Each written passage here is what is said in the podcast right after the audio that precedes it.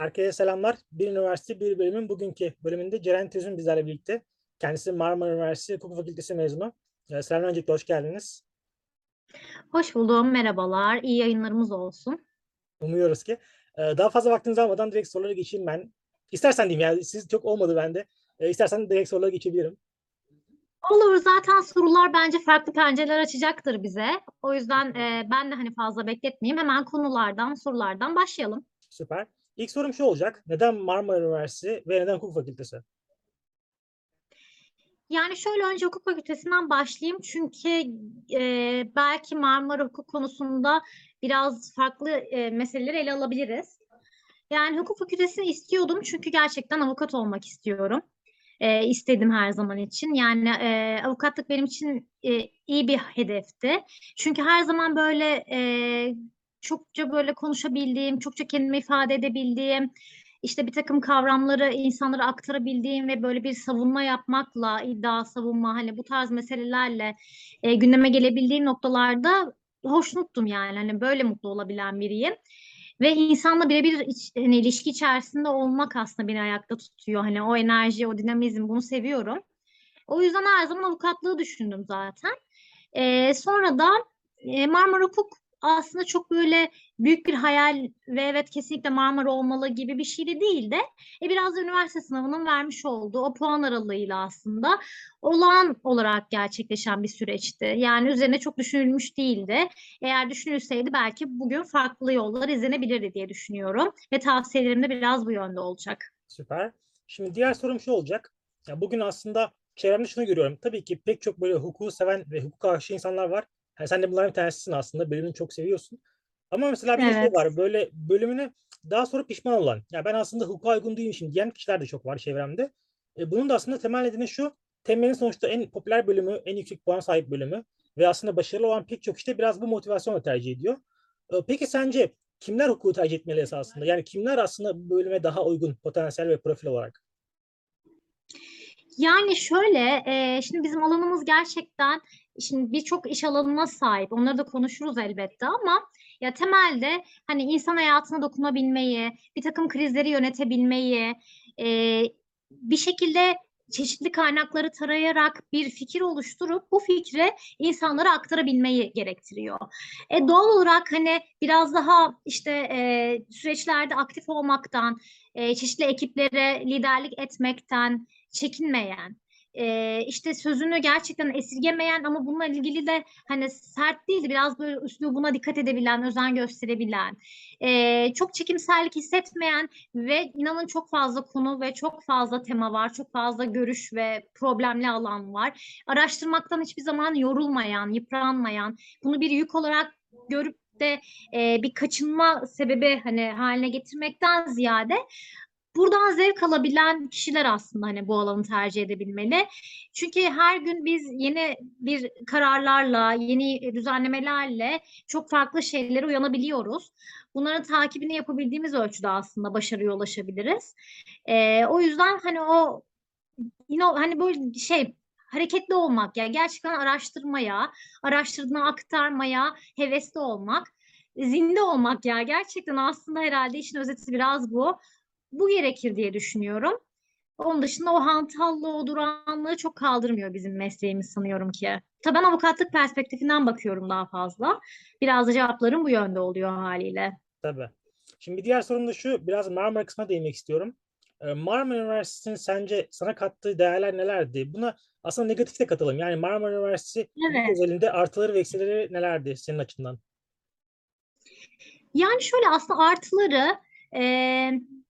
Şöyle yani evet, artıları sanıyorum daha fazla. Biraz belki buradan başlayayım ama eksileri de var. Ben artık biraz bunların da konuşulması gerektiğine inanıyorum. Artıları var.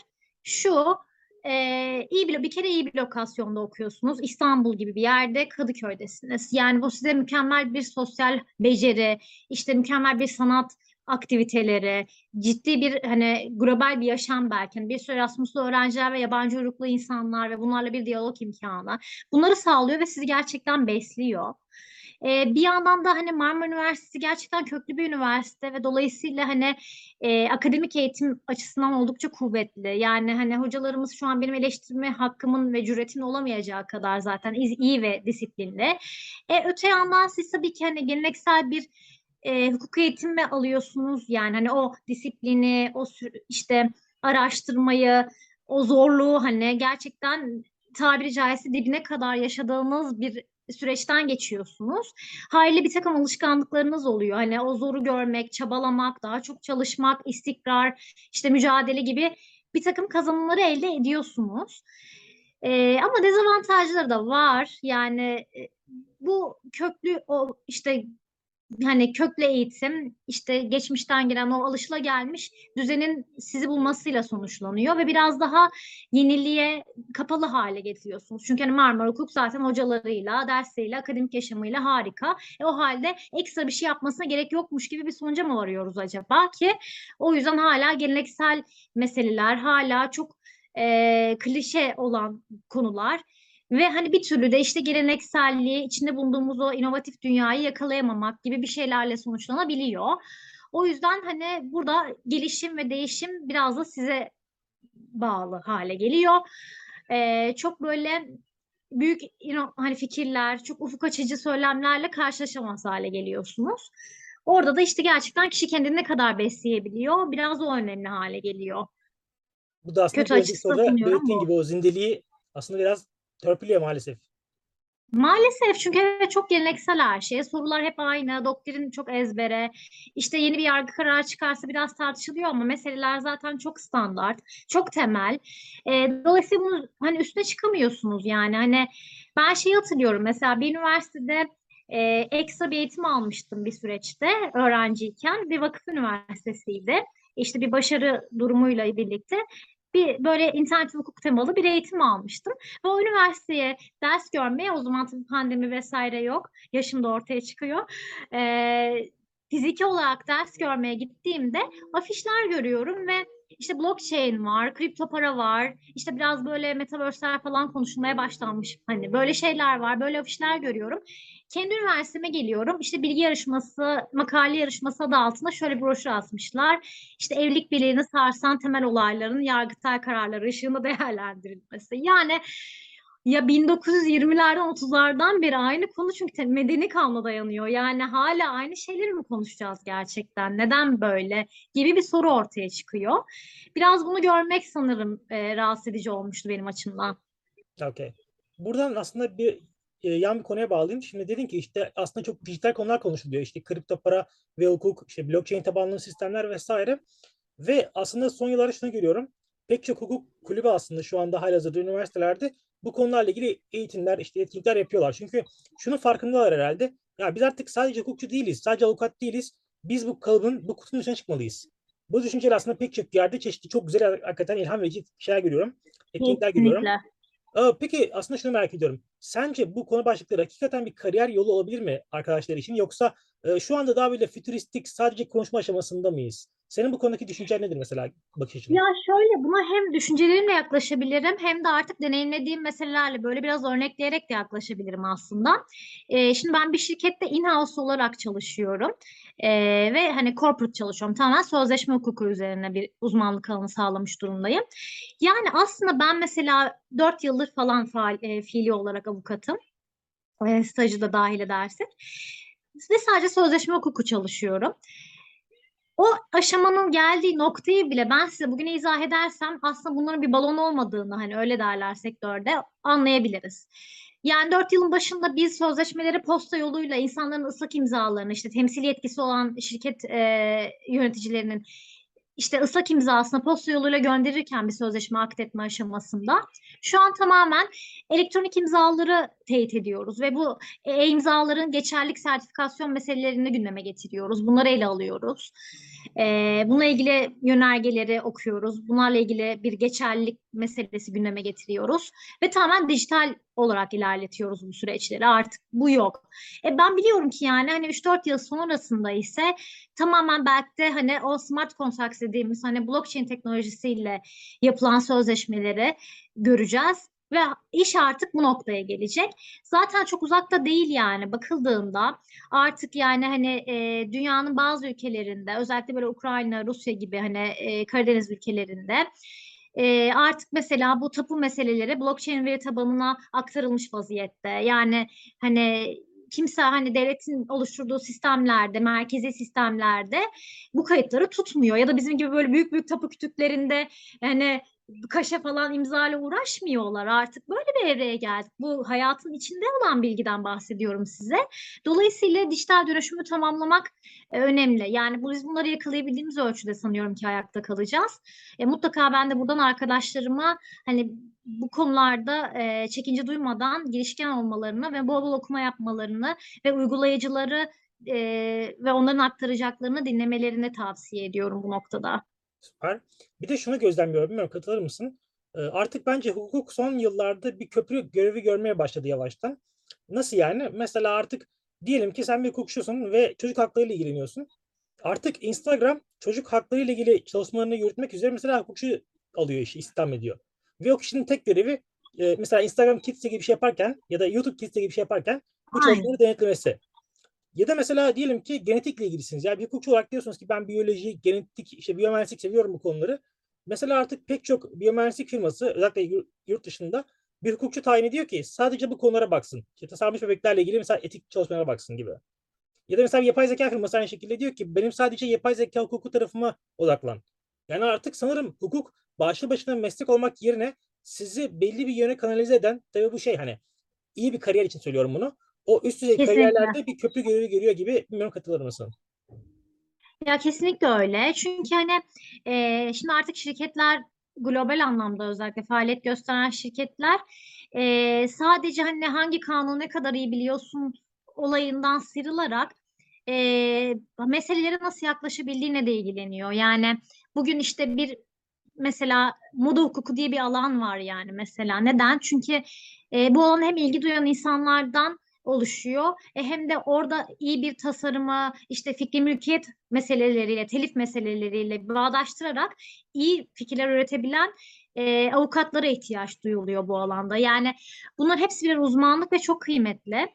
Dediğim gibi artık yani avukatlık çok multidisipliner bir alan ve dediğim gibi çok geleneksel anlamda işte kararları, kitapları bilmekten geçmiyor yani yeterli gelmiyor. Dediğim gibi hani birçok iş alanı artık avukatların aynı zamanda başka teknik alanlarda da bilgi birikimlerinin oluşmasıyla ancak böyle iyi istihdamlar oluşturabiliyor. Evet kesinlikle. Peki az önce şeyden bahsettin artık dedim ben sözleşme hukuku tarafında kendimi uzmanlaştırdım. Peki bu tarafa yönelik kendisini motive eden ne oldu? Yani hangi unsur sayesinde bu kararı aldın uzmanlık alanı olarak? Ya şöyle aslında mesela sözleşmenin hikayesi güzeldir. Yani şimdi şeyi gerektirir. Mesela bir meseleyi, bir hukuki metni ya da işte iki tane şirket var diyelim. Hani B2B olarak düşünelim. İki şirketin menfaatini çok iyi ölçmenizi, hangi tarafın daha güçlü olabildiğini ve o menfaat dengesinin hangi taraf lehine kurgulanabileceğini öngörmenizi ve bunları ve her iki tarafında ve özellikle kendi müvekkiliniz başta olmak üzere korunmaya değer menfaatlerini bir metne yazarken bir takım böyle kelime oyunlarıyla, bir takım böyle gizli kapaklı hani böyle işte ifade etme biçimleriyle güzel böyle hani söz sanatlarıyla iyi sonuçlar üretebilmenize yol açıyor. Ben bunu çok seviyorum. Yani çok açık değil belki biraz böyle hani minik dedektifliklerle böyle hani onları süsleyerek o güç dengesini dizayn etmenize yol açıyor. Birçok meseleler var tabii ki hani orada ve biz onları öyle bir dizayn ediyoruz ki o sözleşme metinlerinin içerisinde çok dikkatli okumayı gerektirebiliyor ve belki bazen anlaşılamaz hale bile gelebiliyor. Hani bu tarz şeyler heyecan verici geliyor bana ve hani bir yandan da hani orada söz sahibi olan tek mekanizma sizsiniz. Hani böyle bir hakime bir şey anlatma ve bunu gerçekten aktarabilme gibi bir çabanız yok. Ya da işte gidip de bir savcıyla bir pazarlık yapmıyorsunuz. Yani işte ya da böyle sizi bekleten işte uzun uzun idari kurumlar yok. Yani hani burada siz gerçekten aslında söz böyle söz sahibi olan tek erk haline geliyorsunuz. Haliyle onun tatmini bana daha fazla geliyor. Hani daha özgür buluyorum bu alanı ve daha güçlü hissediyorum. O yüzden hani ben hep bu alanı tercih ettim ve çok da seviyorum yaptığım işi. Süper. Peki şu an mesela şunu istiyorum biraz. Lisans hayatımıza dönüp baktığımız zaman, kendi adına tabii, senin adına, keşke yapsaydım ya da yapmasaydım dediğin ve bunun yanı sıra bunu da iyi ki yapmışım dediğin şeyler neler böyle ilk gözüne çarpan? Ya keşke yapsaydım dediğim şey kesinlikle yani Erasmus, işte çeşitli programlarla birlikte bir yurt dışı süreci kesinlikle olurdu. Yani çünkü artık çok böyle multidisipliner alanlarda bence global yaşama değinebilme, çok farklı kültürlerle içli dışlı olabilme çok önemli. Ve avukatlık kesinlikle bir sosyallik. Yani bugün sosyal becerinizin zayıf olması demek sizin hani bir şeyleri doğru aktarabilmenizin önünde en büyük engel. İyi iletişim kurabilmeniz ve ikna edici olabilmeniz yönünde en büyük engel o çekinceler ve işte o asosyallik. Avukatlık kesinlikle sosyal becerilerin bütünü.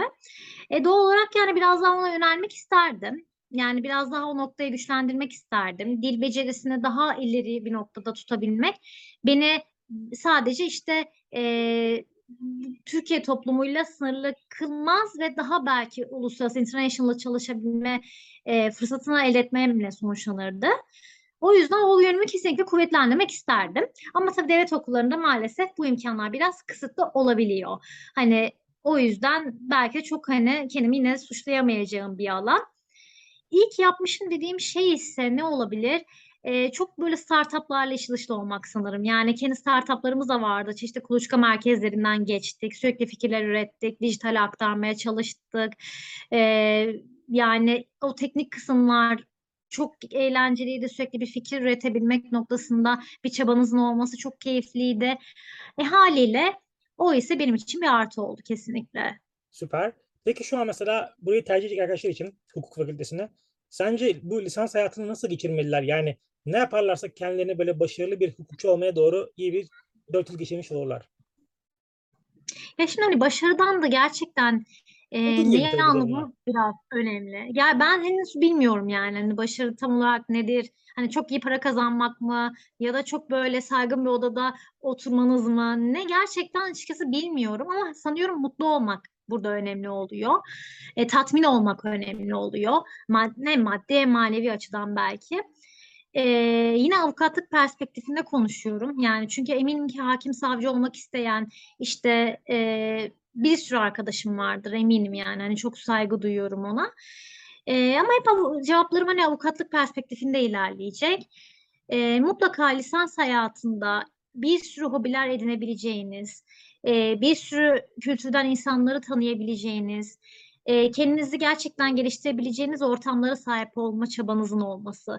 Yani önemli olan bence biraz da bu. Çünkü bir müvekkil inanın ki nasıl bağlanıyor biliyor musunuz? Şöyle değil ya ben işte medeni kanunu ezberi biliyorum, okuldan da 1. mezun oldum diye değil yani. Hani tamamen görünüşünüz, bir şeyleri izah etme kabiliyetiniz, hayata olan bakış açınız, bugüne kadar neleri deneyimleyebildiğiniz, hani bunlarla ilgili yani ben bir iş görüşmesinde hatırlıyorum ki yani işte arkada bir takım kitapları gördüğümde işte yani o kitaplar çok böyle herkesin merak ettiği değil de biraz daha spesifik ilgi alanları olan insanların belki de tercih edebileceği kitaplarda.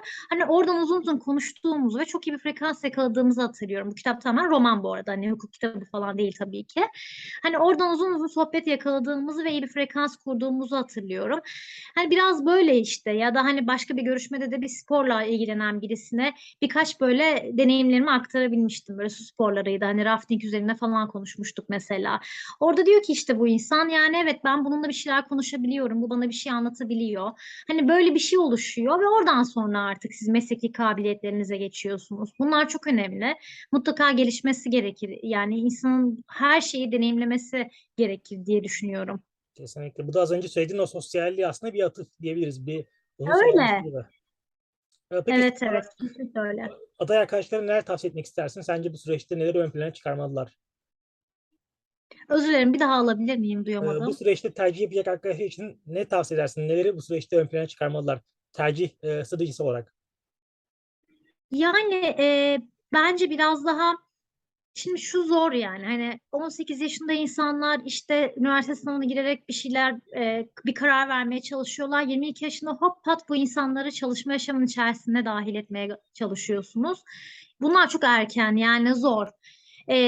Tabii ki de mecburiyet var. Hani hayatın belli ekonomik külfeti var. Ailemize karşı bir sosyal sorumluluklarımız var. O yüzden hani bunları esnetin diyemiyorum. Hani ama ya gerçekten ne istediğimizi anlamak biraz zor, ama anlayabildiğimiz ölçüde şeye önem vermek lazım. Yani ne yapmak istiyorsun? Avukat olmak istiyorsun. O zaman biraz daha artık sosyalliğin iyi olduğunun farkına var ve hani üniversite tercihi yaparken bu üniversite bana nasıl bir katkı sağlayacak sorusunun cevabını iyi ver. Yani işte benim istediğim şey çok iyi kitapları okumak, çok büyük sınavlardan geçmek, çok büyük hocalardan çok iyi dersler almak mı ve hani öyle bir hayat yaşamak mı?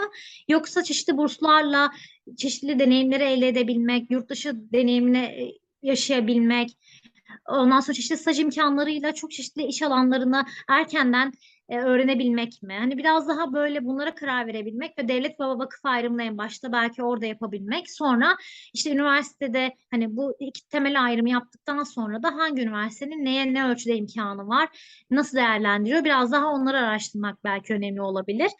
Tabii eğitim kadrosu da çok önemli yani. Hani bugün gerçekten pek çok hocamız hani bakıldığında, piyasada da hani ismini duyabileceğiniz nacizane hocalarımız hangi üniversitelerde ve bu meseleleri nasıl ele alıyor, hangi müvekkillerle çalışıyor, global anlamda kendilerini ispatlayabildiler mi, globalliğin neresindeler gibi meseleleri sorup iyi analiz edebilmek lazım. Bunların cevabı zaten internette artık her şey var. Çok zor değil gerçekten. Evet.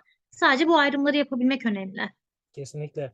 Yani çok teşekkürler gerçekten Ceren. Benim için çok bilgi verici ve zihin açıcı bir konuşma oldu. Benimki arkadaşlarım. Ben teşekkür ederim. İyi ki davet ettin beni, iyi ki katıldım. Çok teşekkür ederim. Ben de aynı dileklere sahibim. Senin için aynı şekilde başarılar, bütün güzel kariyer planların umarım gerçeğe dönüşür diyelim. Çok teşekkür ederim. Çok mersi. Çok sağ ol. Görüşmek üzere. Hoşça kal.